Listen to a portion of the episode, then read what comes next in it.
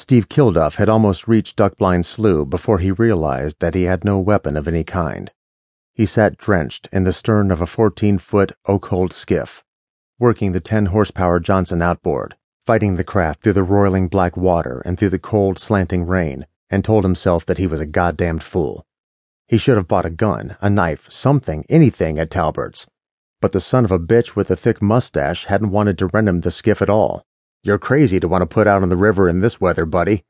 And he had had to fabricate a story about his wife. Jesus. Shacking up with a friend in one of the sloughs and wanting to confront them in the act, so to speak. Mustache had smirked and winked at the other one, and finally agreed for $25 and a signed blank check as a deposit against damage. But Kilduff knew now that if he had tried to buy some kind of weapon, the deal would have been flatly off. Mustache wouldn't have wanted any blood on his clean white hands. As it was, he had wasted 15 minutes before getting the skiff out on the river, and all he had been thinking about was hurrying. Time was growing more and more precious.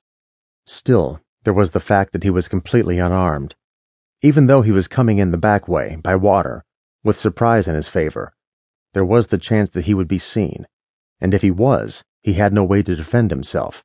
He would be naked, a proverbial sitting duck in Duck Blind Slough. The shack.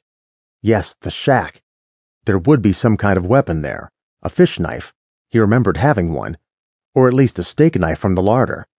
If he could get to the shack and inside, it might still be all right. He didn't think the killer would wait inside the cabin, because there were, of course, no Marin County Sheriff's vehicles parked in the vicinity. Realizing this, that it could arouse immediate suspicion, especially after the story he had told on the telephone, the killer would want to wait somewhere outside, possibly near the parking clearing, where he could make his move quickly and silently. That was the most logical place, the most logical decision. But how could you really be sure about the reasoning of an insane mind?